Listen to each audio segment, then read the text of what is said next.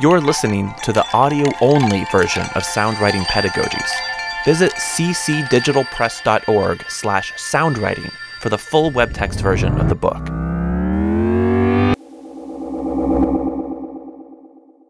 We both have long accepted that podcasting is a performative and sometimes productively irrational mode for engaging the worlds in which we act. Podcasts seemed an ideal genre to help us surface the kind of writing we want to promote in our first year composition program. Writing that responds to and works from 21st century meaning making practices. And that's just what we did.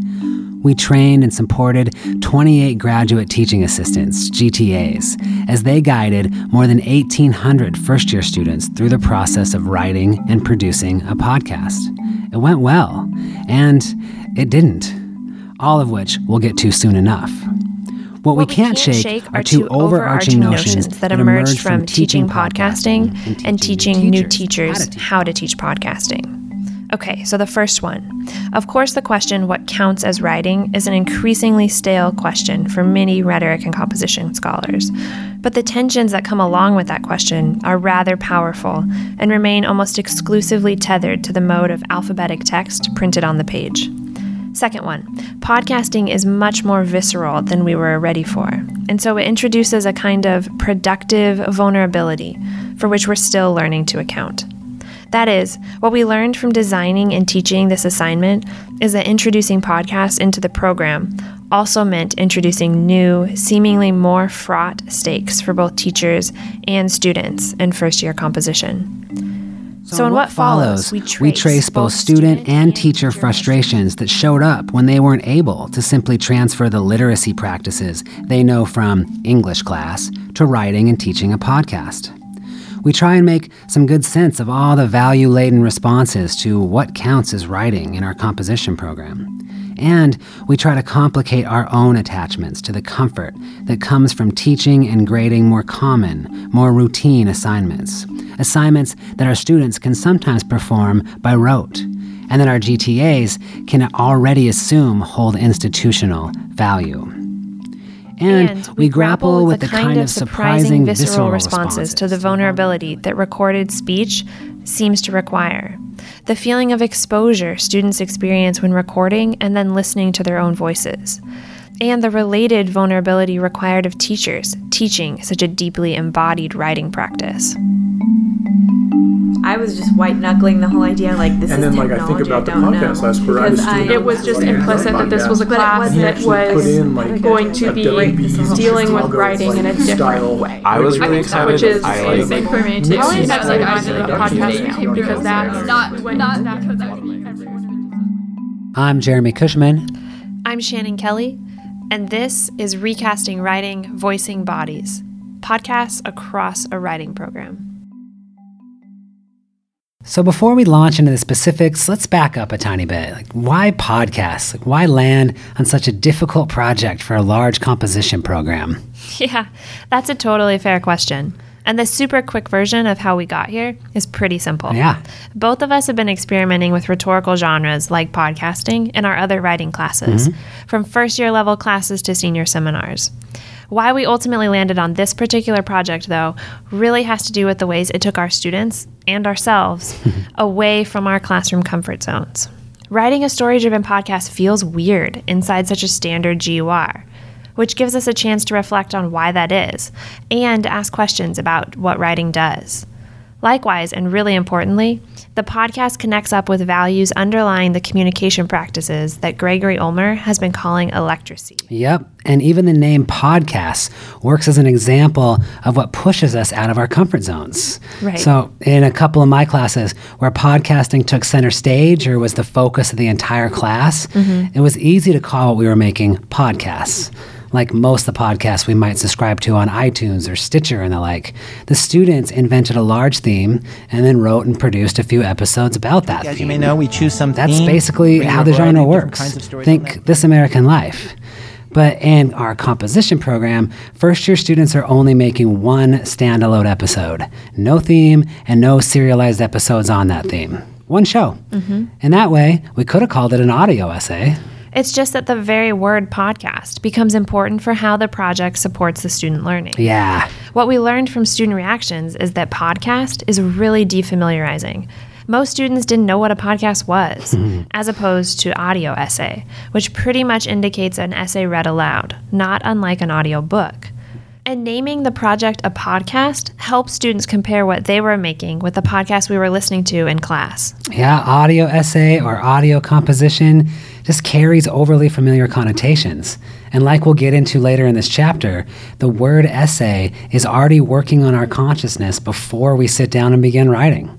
It can be difficult to approach the affordances of writing in audio when essay gets attached to the project.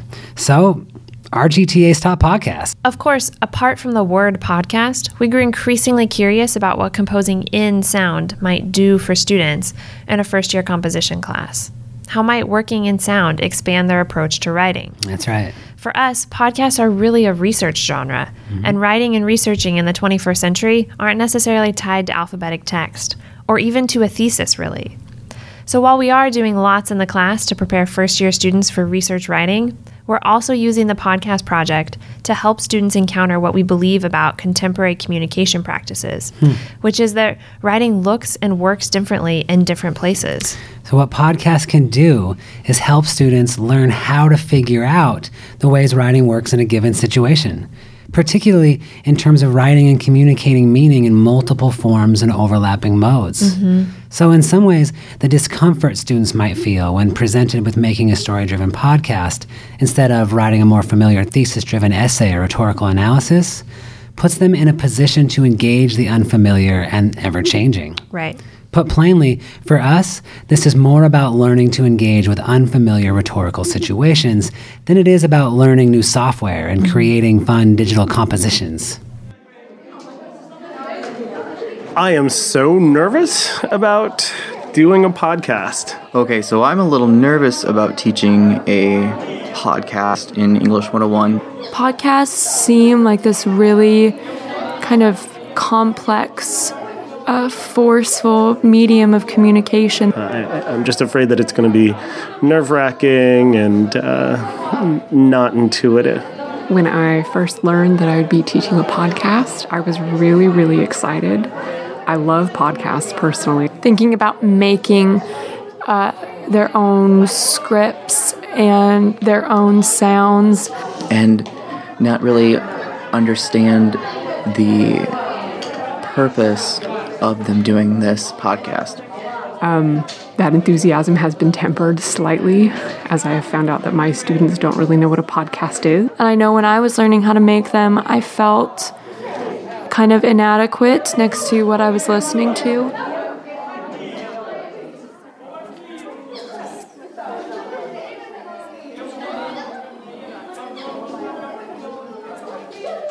I was really excited. I like these types of media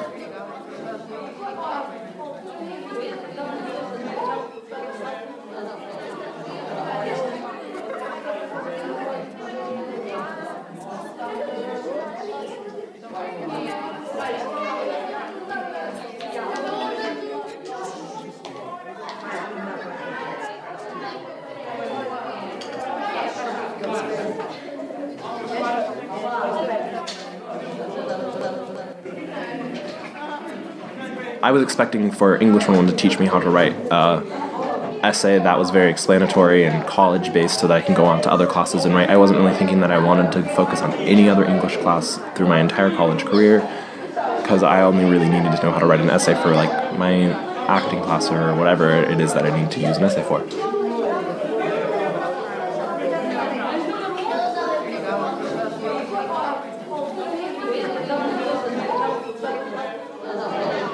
I think it was very somewhat parallel to a research paper because I had to get sources and, and write from something that I knew was true. I couldn't just say something and use an assumption to back it up.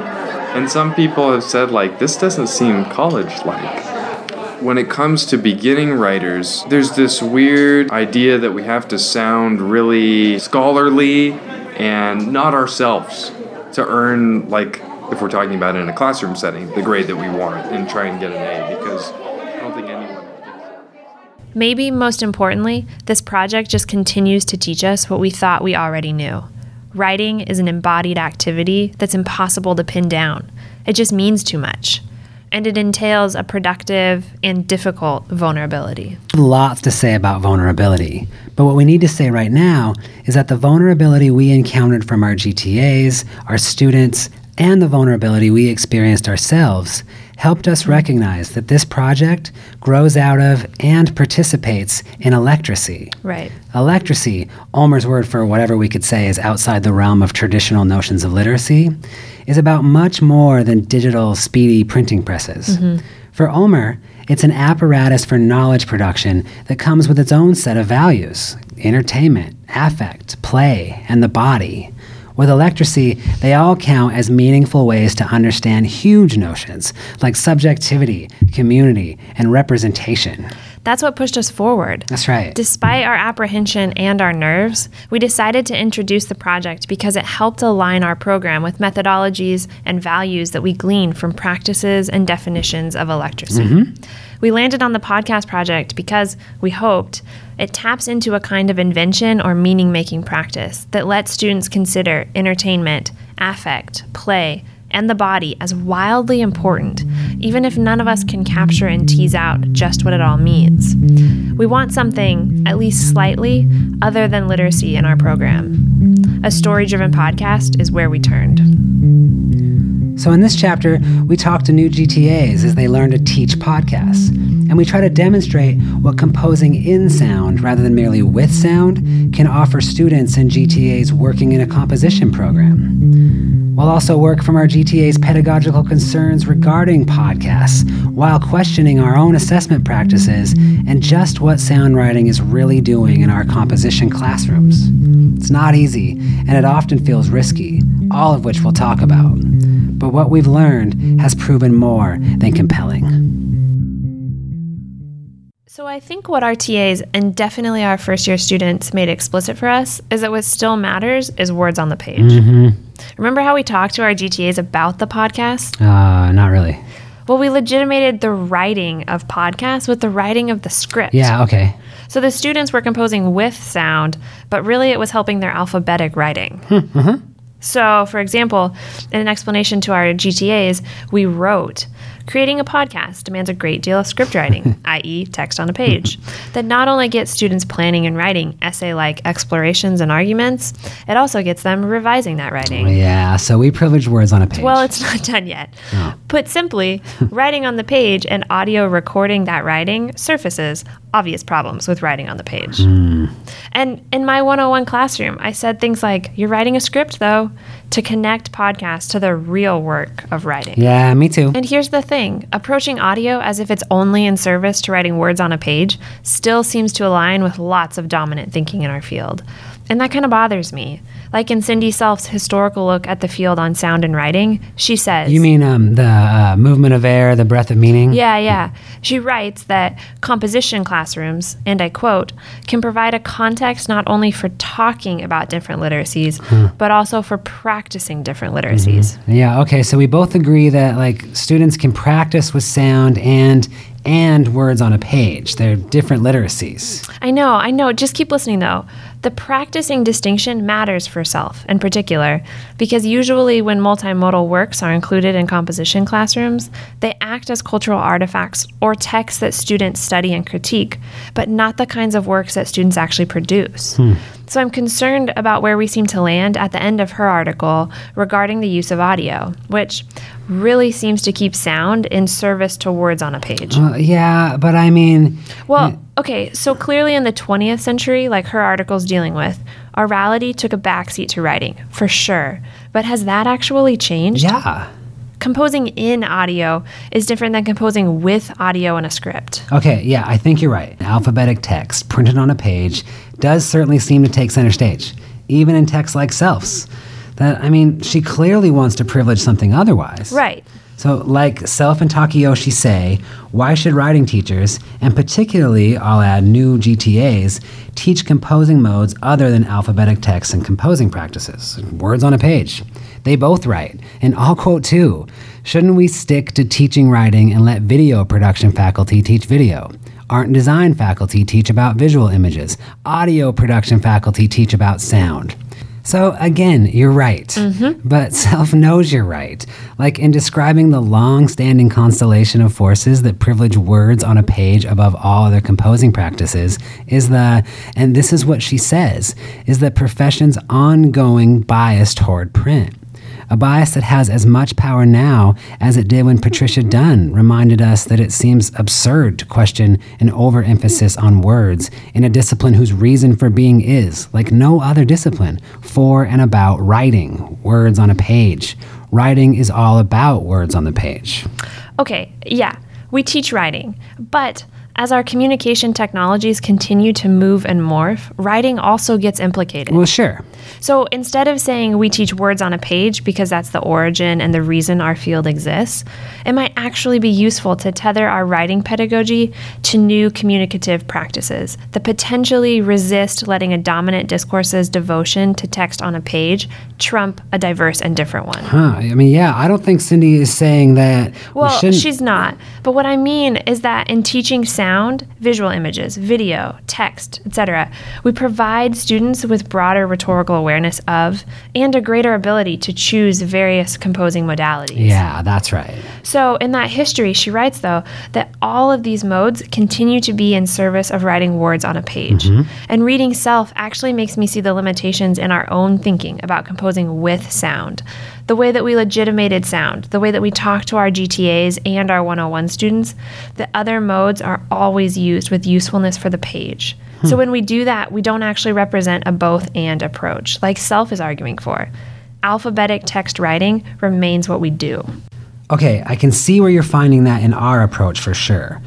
I just think that in Cindy's history of sound and composition, she does try to distance herself from putting audio projects in the service of words on the page. It's it's nuanced. It's just that Cindy is trying to find a way to privilege a different mode of composition, but she has to account for that constellation of forces against her. You know what I mean? Can we just call her? Yeah, okay.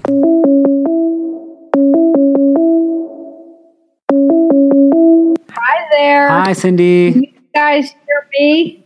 Yeah, but you're For those of you who may not know, this is oh, Cynthia good. Selfe. Okay, She's a distinguished professor at Ohio State University, and she okay. spent most of her life focusing okay. on the digital environment and its relationship to literacy. see you. Life is sweet.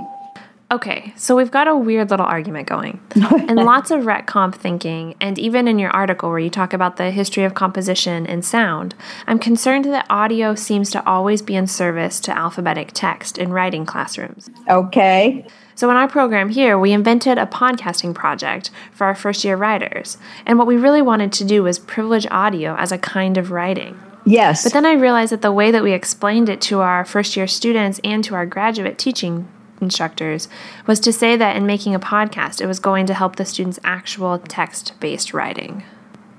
Does that make sense?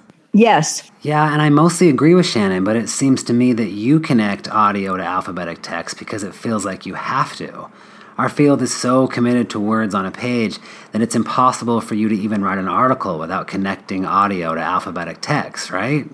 so our disagreement is pretty nuanced, but it feels important because we're feeling a lot of tension from our GTAs and even our first year students. Yeah, I, I sort of think you're both right, though, I have to say. Um, and I'll tell you why I say that. First of all, um, no one misses the irony of an article about uh, sound that's presented in writing, right? I mean, that that uh, points to the fact that uh, we're privileging the alphabetic print essay, and the fact that um, three C's couldn't. Uh, there was no other. Um, way that they could represent that piece except as an alphabetic print essay. And in fact, the audio uh, essays attached to that essay uh, could only be included because I've kept them up in various websites over the years. So um, I think, in some senses, uh, the piece is a captive of print.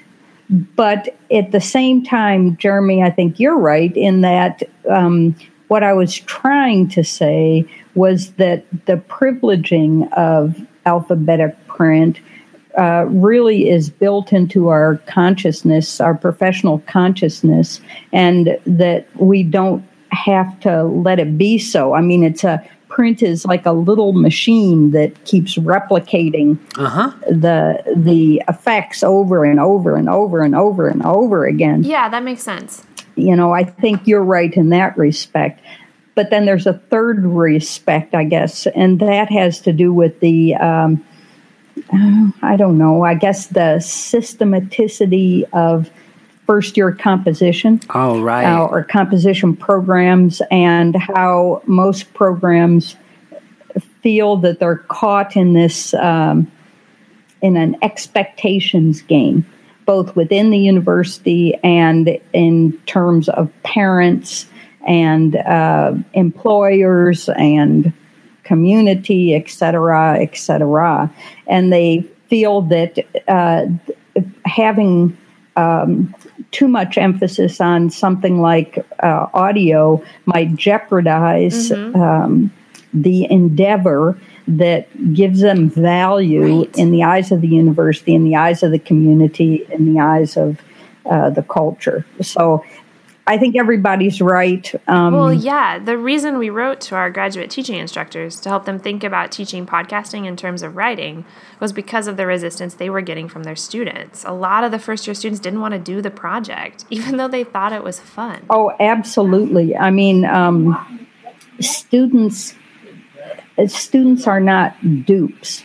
They're not. Um, they know what is considered uh, the intellectual work of the academy, and they know the privileged position of print, and they know that what they're paying for in terms of their tuition dollars is some facility with the privileged modality, intellectual modality of uh, the academy, which is print. That's right. So, you know, I, I don't blame them, I guess. I mean, Cindy, isn't it crazy that we're still having this conversation about what counts as writing? Feels like people have been defensive forever. You know, like in, in 93, I remember Erika Lindemann said that the teaching of composition should offer students guidance and practice in the discourses of the academy and the professions. I mean, i.e., written discourses. Remember, she said we have particularly should do that because we drag every freshman through the course. And then, like, somewhere around 2004, uh, Tebeaux, you know, shared similar sentiments about the responsibility writing pedagogy should take up in technical writing, which is more often tethered to new communication technologies. I remember she said we should ignore whatever rhetorical theory is currently in vogue and focus on practical instruction. Right. Such as organizing effective written arguments and proposals so as to prepare graduates for careers. So it's crazy to me we're still having the same conversation. Oh, no. Nah nah, it's not crazy. I mean, I I just think that it's um, it's it's an indication of how potent the ideology surrounding print is. Um, not, I mean, you know, people once once you start talking about this and show them examples, people sort of hmm, they snap to it, but you know, it takes a while, and it and they have to believe that you're uh, trying to act in their best interests. Um, and that I think takes some discussion and trust and and what's surfacing here too is an evaluation about usefulness, which is incredibly important when considering how we equip our students in an increasingly networked and deeply mediated world like ours. And like Cindy, like you're saying, the value behind this judgment is tied to a belief that written text on a page is still the primary or most useful way of oh, communicating. Yeah. Oh, yeah. Why is it that in composition classrooms we can't bring ourselves to talk about anything but print composition? So, um, to me, it's the inclusion of the audio essay that allows us to um, break out of that mental box and that um, gives us an opportunity to uh, engage students um, in another modality that might better suit their gifts or their talents or their interests, and certainly expands their way of understanding what composition can be. Now, if that is, I think the the mark of how difficult a move that is is the amount of fear and resistance that you get in return uh, from suggesting an assignment like that. So, the difficulty Cindy names might have to do with the tension that comes about when students can't rely solely on literacy practices for English class. Even when they don't necessarily know what those literacy practices are, they just feel the tension. Yeah, composing in audio then might both help students think across what they already know from English class and also acquire new ways into engaging and producing knowledge. Mm-hmm. Weren't alone, though, in teaching podcast and first year composition. With the exception of Jeremy and me, GTAs are the only people who teach our first year writing course. And many of the GTAs in our MA, MFA English Studies program expect and even hope to teach the writing and reading practices they themselves are familiar with, the practices that turn them on to graduate work in the first place. They hope to teach close reading and analytic writing. Fair enough. What introducing all these really brand new instructors to a production based writing course with an emphasis on workshop and writing as doing did, it turns out, was disrupt any hope for control, for mastery over the material they expect to teach in an English department. And lacking control as a teacher can compound the already strange dual identity our GTAs feel in being both students and brand new teachers. It's really hard for me to work learning with the students rather than I know something and I'm teaching them. So that's something pedagogically I think that's difficult for me. And with with podcasting, I am I going to have to teach them how to use technology? I'm like the most technologically behind 20 something in the world. I was like, this is not going to go well for me. But um, yeah, I was really apprehensive about it. I thought it was going to be awful. So that's why I think it, it works well. It might be uncomfortable, but welcome to college. Yeah, I was scared when I first learned I would be teaching a podcast because I knew like fuck all about podcasts. but um, but I found that was kind of an advantage actually because I also didn't have a preconceived notion of exactly what a good podcast should look like. There's always going to be some students who know more than I do in the class, and that's scary for me. Mm-hmm. Same. It's it's new to all of us. It's a beginning kind of discipline, so I think we all were very new to it. I would say one thing I liked, and I don't know if I would call this, I guess it's kind of pedagogical, is that one thing I struggle with all the time is I'm very much like an error corrector. So when I read students' papers, I'm like, oh, mm. you spelled that wrong, or you missed a comma there. So I liked in the pot, like reading the podcasting script, I could just look at their ideas because I knew that wasn't going to be a published piece. I knew mm. that what was actually going to be published for them was the voice. Often, as new teachers, there's an expectation that the first quarter or semester at the front of the classroom will be difficult but doable. Like Jessica Restaino puts it, there's a belief that with drive and perseverance, new GTAs can come up for air eventually. And that in the midst of being beginners in their own graduate work, that at least they know how to teach freshmen some good reading strategies and how to write an effective essay. In lots of cases, though, our GTAs are learning to be teachers at the same time that they're teaching their first classes, like most graduate students in this field. Restaino reminds us importantly, though, there's a fundamental level at which the new teacher must simply strive to create a legitimate class, one that students buy into, that actually runs from the beginning of the semester to the end. GTAs, at the very least, can hope for that. Yet our podcast assignment, in varying degrees, sometimes undercuts that hope. But again, we see an opportunity in our program to intervene in what Sarah Arroyo has called the coming rhetoric for the electrate apparatus. So we moved forward with our GTAs. Once we're getting into these elements of what goes into a podcast, they're all so confused when we start that they have to rely on each other to create knowledge. I feel like the learning happens almost in spite of themselves in moments where they don't realize that they're learning um, because they tend to come into the class thinking that writing is just going to be what they're putting physically on their page or on the screen whereas they don't realize that how they choose to cut the tape they have or the sound effects they choose are all composing practices. And so for me, it was really fun, especially with my quieter students, to see oh my gosh, you cut that interview in such a way and added that cricket sound effect to compose something amazing that you probably didn't realize you were compose. I mean, you realized what you were doing, but you didn't realize that you were involved in an active composition. Still, here we are asking our brand new teachers to become familiar with an unknown genre. And in some cases, this meant listening to podcasts for the first time and then turning around and teaching the genre to first year writing students, whose questions of, why are we doing a podcast in English comp, often echo what our GTAs are quietly asking. A master of knowledge, or captain of the ship, as one of the GTAs puts it, doesn't really exist in our first year writing classrooms, as teaching a podcast turns into figuring out a podcast alongside students. A student question like, How do I make a fade out in my track? might be met with a, I don't know, or sometimes better, Google it, which is often not a new teacher's or anyone's ideal response to student inquiries. We worried a lot but we tried to remain undeterred. The podcast assignment is well structured, carefully scaffolded, and however differently we might think about it now, we initially framed it as a means for better approaching writing with alphabetic text. And as we've said, we're flat convinced that teaching and learning in networked worlds necessitate a lack of control. When we engage in a networked world, as Collin Brooke and Thomas Rickert have said, quote, we too are transformed.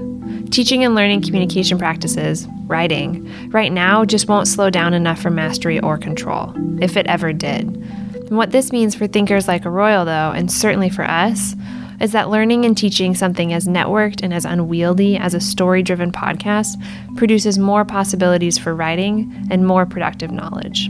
We worry, yeah, and we just keep seeing and sensing the possibilities available to our GTAs when they do reach for control and find well, that they're left wanting.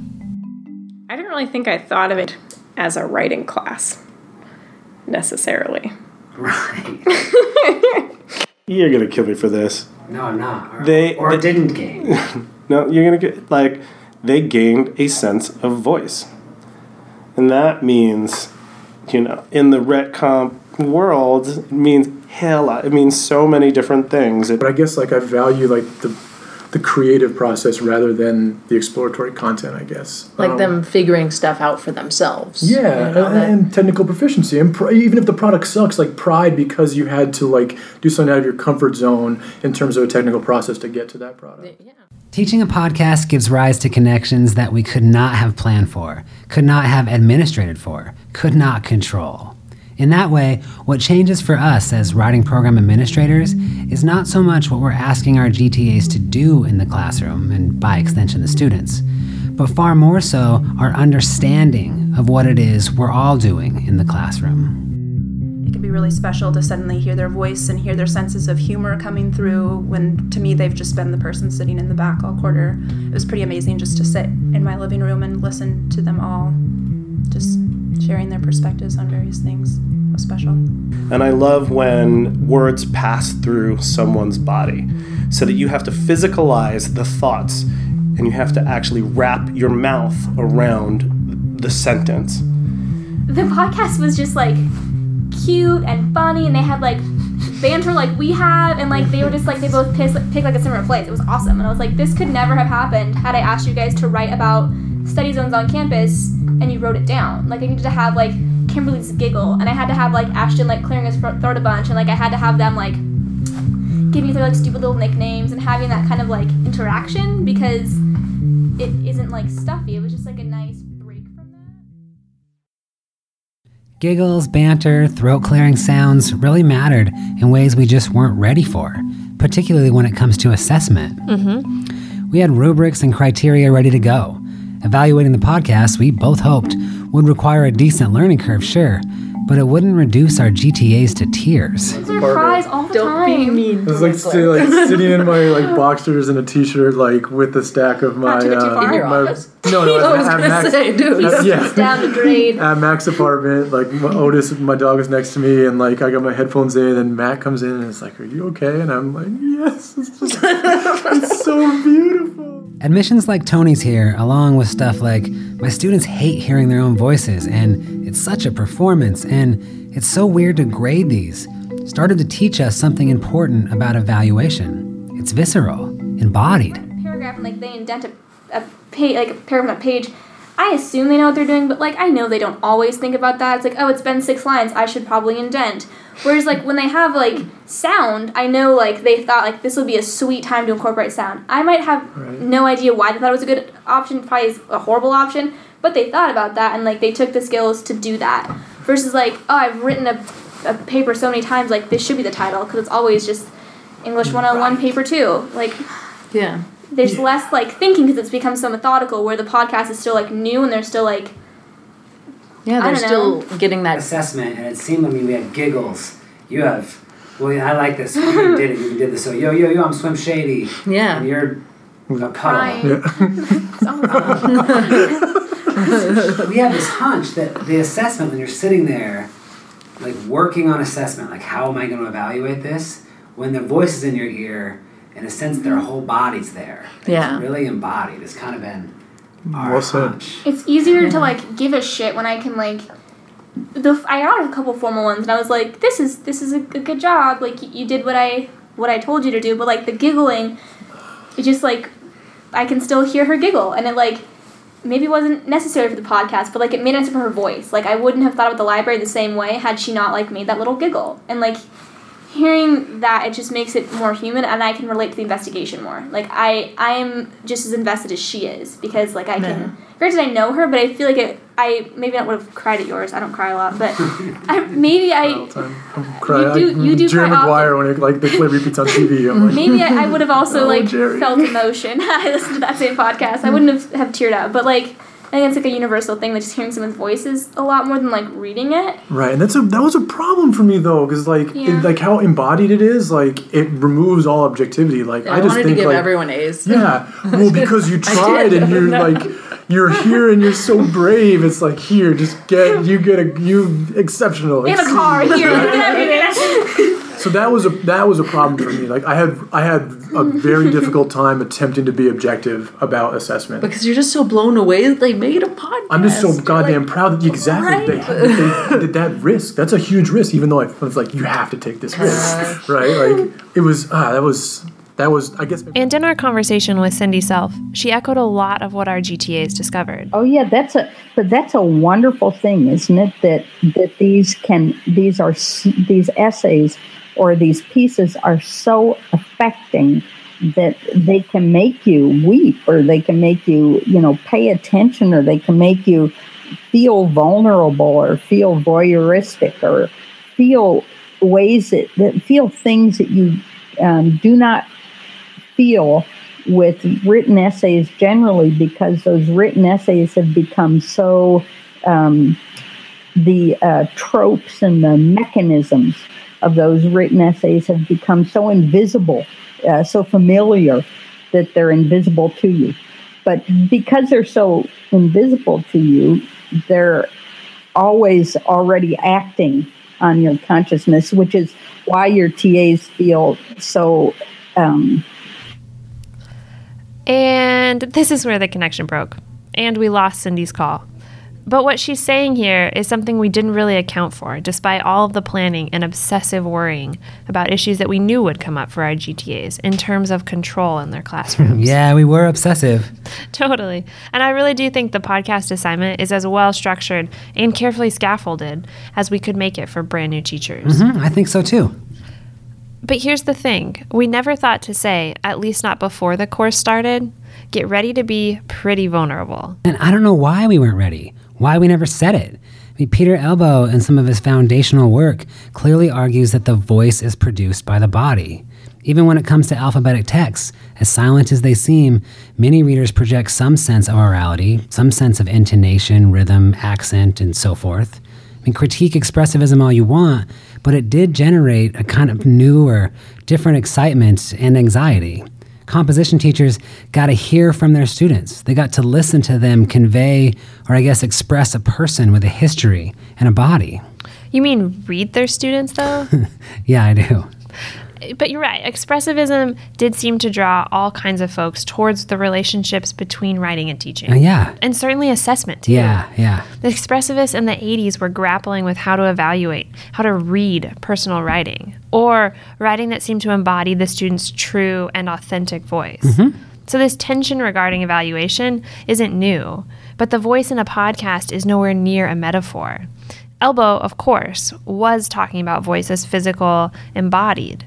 The podcast and the actual sound of student voices suddenly makes expression show up differently for us. Yeah, that's what I'm saying. Maybe we can call it a new expressivism. That'd be heaps better than a post expressivism. We, we do, I think, have to be a little careful here. Elbow might go too far in thinking about the voice or sound as somehow more natural or primary than words on a page. Derrida helped us worry about the supremacy of the voice a long time ago. Sure, sure. And the issue here is that it's hard not to see a normalized hearing speaking body in what Elbow says. Well, I learned that really quick. A few graduate students and I had deaf or really hard of hearing students in our classes. What we had to do was rethink the kinds of bodies our assignment assumed. For the most part, this meant thinking more universally. And my student, for example, wrote a detailed podcast script that she annotated with emotional tone and images, stuff beyond alphabetic text. The GTA students did similar stuff. It reminds me of what James Wilson and Cynthia Lewiecki Wilson kind of warned us about in their book Embodied Rhetorics. Mm, okay. Rhetoric, and I think this is more commonplace now, is closely aligned with the body, and that rhetorical arguments of all kinds appear in embodied forms. So it's key that the voice is embodied, not metaphorical. Elbow is onto something, I think. Like actual voices are produced by actual bodies. I mean, he says writing is really a voice spread out over time, not marks spread out in space. This was never clearer to me than when we had to think through ways to make this project as universal as possible. In a podcast, writing speaks. Yep. It's then recorded and shared with others. And in other words, podcasts are grounded in the body and require expression of self and others. And this exposedness and vulnerability, mediated through voice, wasn't exactly what my first quarter freshmen were interested in. Podcasting doesn't really give you that opportunity. Which not opportunity? as much to to to be someone you're not, because it's your it's your literal voice. You know, it's not like voicing; it's your literal voice, and you have less to hide behind um, especially because people don't want to do multiple takes because they just want to do it once and get done with it, which is which is nice. It's probably nice as the instructor too, because you get to go, oh wait, like this is how they, this is how they really feel about this, and this is also this is how their voice sounds when they're not in a public space, which is you don't really get to hear that. You know when when your friends talk to you one on one in a private area and then they talk in a public classroom, their literal voice sounds different. That that's probably interesting to hear on podcasts. I don't know. That would for me I'd be Totally interested in that. Yeah, there's a lot of that going on, and I think you just put words to a feeling that I have all the time. The yeah. Intimate. Can you is there ever time when you're listening to a student and you're like, whoa, this is this doesn't even really sound like this. Especially the student who doesn't talk in class. Oh yeah. like, oh my gosh, I haven't heard Corey all quarter, and here's seven minutes of his voice And in my office. Oh, I bet. I bet. Yeah, and I, I, as an RA, I tell all my residents go talk to your professors because when, especially if you're doing, um, what did you say, word on a page writing, if you're doing essay writing for finals or exams of any sort, I think it's super important to talk to your professors so that they can hear your voice, kind of make distinctions about the way you talk so that they can read it in your voice when they're reading your paper because they can understand you better. You tell. Yeah. Oh, yeah. Because I think that's huge. And I was never told that, and I think it's very important. What I hear my students saying connects right back up to electracy. In electracy, the body and the voice is the very ground of composition. Uh-huh. And like I basically said earlier, and a little like Elbow intuited, it's the site of rhetorical action. Analysis and abstract reasoning is, of course, widely important. Oh, yeah, that's right. It's just that Arroyo and Ulmer and Brooke and Shipka and Cindy Selfe and so many others have noticed the values inherent in reason or something like analytic thinking that literacy requires are just not enough. Hmm. Yeah, Electracy names the multiplicity of meaning. It supports intuition, imagination, emotion, and reaction in ways that are just not traditionally valued in university environments rooted in analytics. I'm super convinced that no matter how analytic or distant our students tried to sound in their final podcasts, their physical voices disallowed our GTA's desire to distance themselves as evaluators. Right. They had their students' voices in their ears. Huh. It's not exactly possible to keep the object of analysis at arm's length because the object is being composed and spoken through the writer. Yeah. The students begin, no matter what, from their own subjective position and only then hook that into any objective history or topics. Yeah, it's pretty amazing and really challenging. The work disallows an othering that essay writing might encourage. That fact is what I think made evaluation so hard for GTAs. It does. I saw my students become aware of their voice and their composition all at once. Hmm. Their position as the writing subject was showing up alongside or adjacent to their objects of study. One of my students even opened their podcast with, I have a confession to make.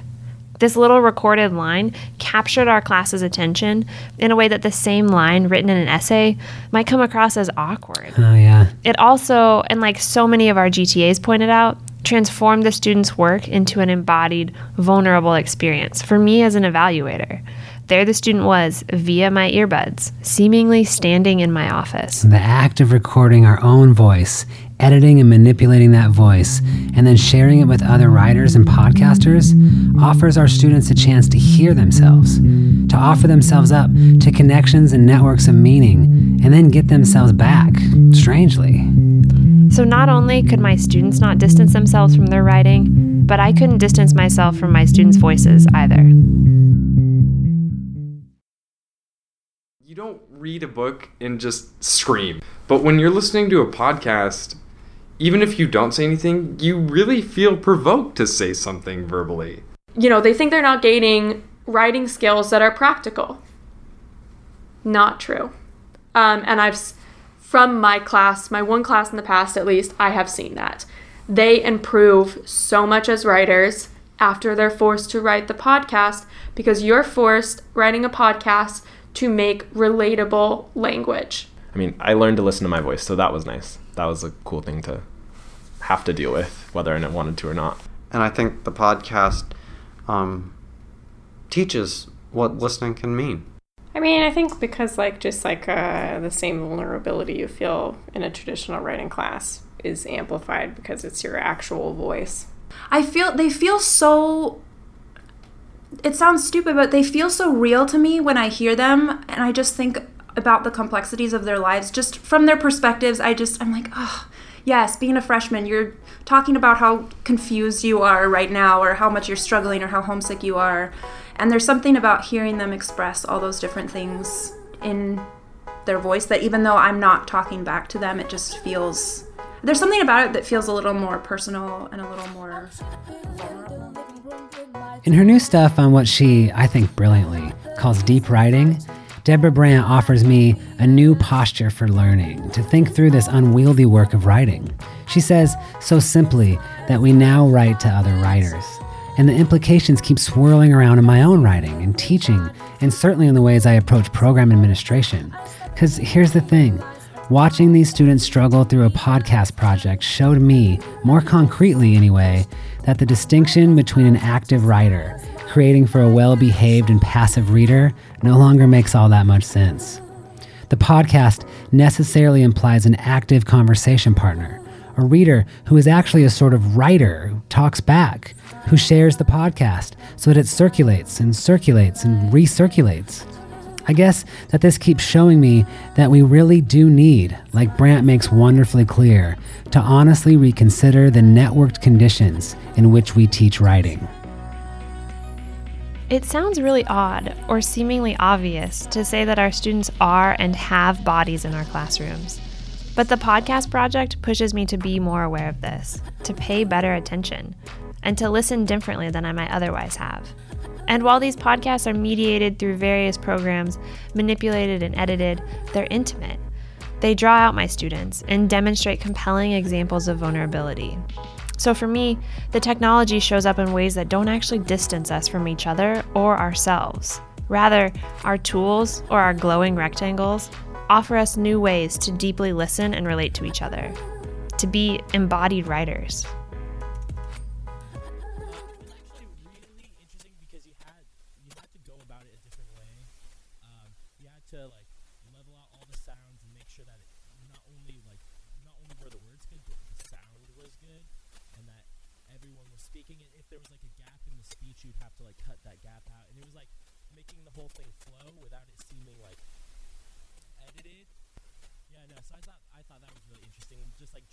Juxtaposing the first cut, like what we taped, and then what the edited version was, just how it sounded a lot better. Super interesting, like just like how it's possible to do that with sound. Really fun. We're like, okay, but how are we gonna make this a story?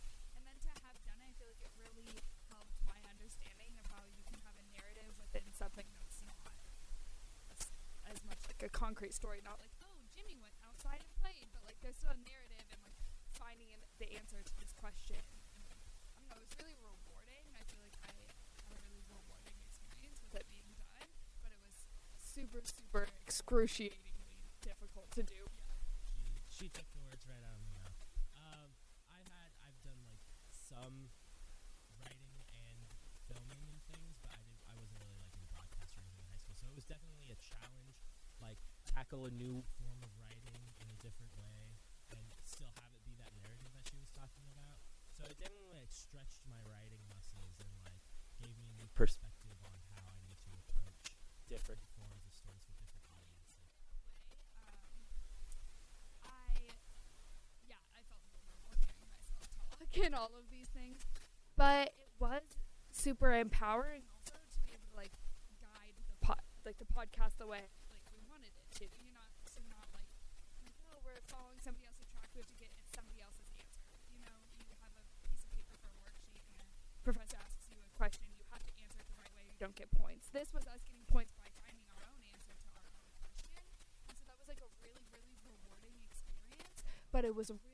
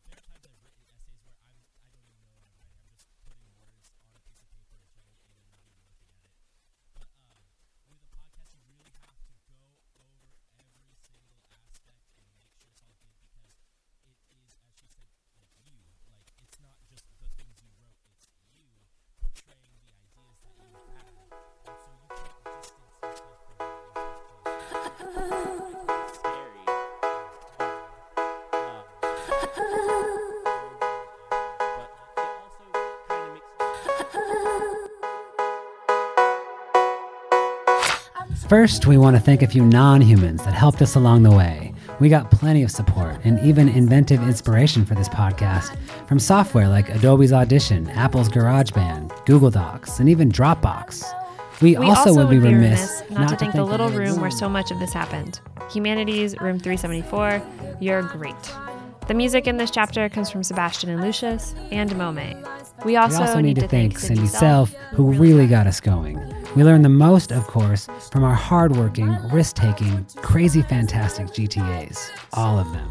A huge thank you to Roberto Ascalon, Austin Van Kirk, Dana Patterson, Margaret Starry, Sarah Sarah, Appleton, Becky Bergesser, Tony Winkler, Rebecca Baker, Leanne Billmeyer, Jack Sykes, Rob Rich, and Rose Pettit. And thank you, thank you to all our first year writers. Thank you, thank you to all our first year writers. Like it.